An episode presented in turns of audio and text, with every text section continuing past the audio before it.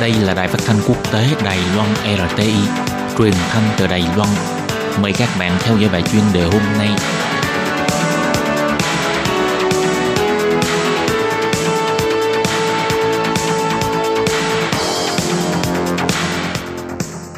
Các bạn thân mến, Hải Ly xin chào các bạn. Sau đây mời các bạn theo dõi bài chuyên đề hôm nay qua nội dung bài viết Đề án trưng cầu dân Ý về phản đối mở cửa nhập khẩu thực phẩm nhiễm xạ của năm tỉnh thành của Nhật Bản được thông qua. Phía Nhật hy vọng Đài Loan nên đánh giá dựa trên các kết quả có cơ sở khoa học. Các bạn thân mến, và bây giờ Hải Ly xin mời các bạn đến với nội dung chi tiết của bài chuyên đề hôm nay.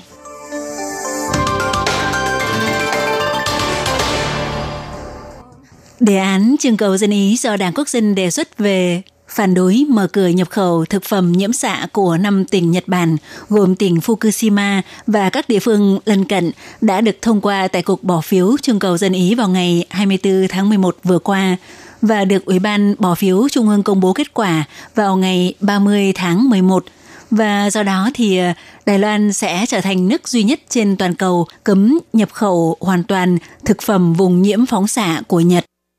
Để bày tỏ sự tôn trọng đối với kết quả bỏ phiếu trưng cầu dân Ý, chính phủ do bà Thánh Văn nắm quyền đã xác nhận sẽ tiếp tục duy trì lệnh cấm nhập khẩu thực phẩm nhiễm xạ của năm tỉnh thành nêu trên của Nhật Bản.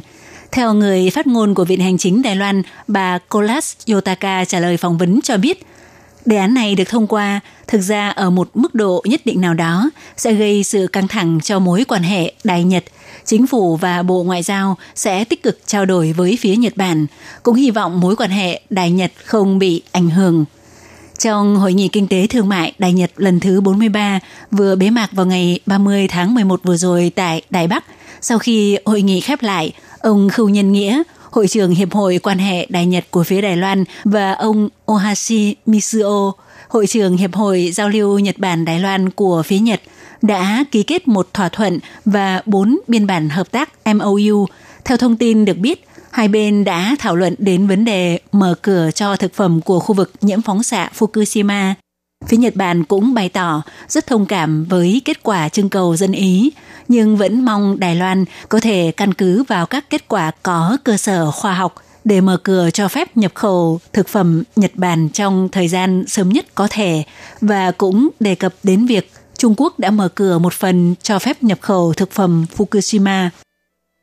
Giờ ngày 29 tháng 11, Bộ trưởng Bộ Ngoại giao Nhật Bản Konotaro đã bày tỏ không loại trừ khả năng sẽ kiện lên WTO về việc Đài Loan cấm nhập khẩu toàn diện thực phẩm Fukushima. Việc liệu chuyện này có gây ảnh hưởng đến quan hệ Đài Nhật hay không đã gây chú ý của dư luận – Ông Lâm Khánh Hồng, Phó Tổng Thư ký Hiệp hội quan hệ Đài Nhật đã bày tỏ trong buổi họp báo sau Hội nghị Kinh tế Thương mại Đài Nhật cho biết, tại hội nghị, phía Nhật đúng là có đề cập sơ qua với Đài Loan về vấn đề nhập khẩu thực phẩm của Nhật Bản và cũng nhấn mạnh Đài Loan nên quyết định việc nhập khẩu thực phẩm Nhật dựa trên các chứng cứ khoa học. Bà Trương Thục Linh, Tổng thư ký Hiệp hội quan hệ Đài Nhật nhấn mạnh sẽ tiếp tục trao đổi thẳng thắn với đại diện của phía Nhật – hy vọng đối phương có thể hiểu được để tránh ảnh hưởng tới quan hệ hai bên chỉ vì một vấn đề riêng lẻ.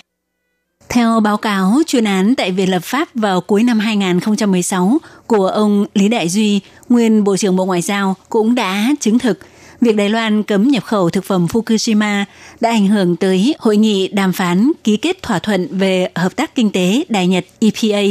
các hội nghị liên quan của Ủy ban Đối tác Kinh tế Đài Nhật EPC cũng bị hoãn lại. Ông Lâm Khánh Hồng bày tỏ, cho tới nay, EPC vẫn chưa tiến hành bất kỳ buổi họp thảo luận công tác nào khác.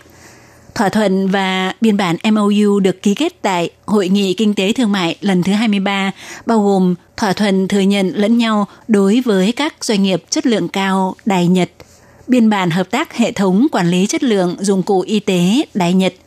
biên bản hợp tác trao đổi thông tin dữ liệu Đài Nhật, biên bản viện trợ và xúc tiến hợp tác doanh nghiệp vừa và nhỏ Đài Nhật và biên bản thực hiện các công trình nghiên cứu chung của các nhà nghiên cứu trẻ Đài Nhật. Các bạn thân mến, Hải Ly xin cảm ơn các bạn vừa theo dõi bài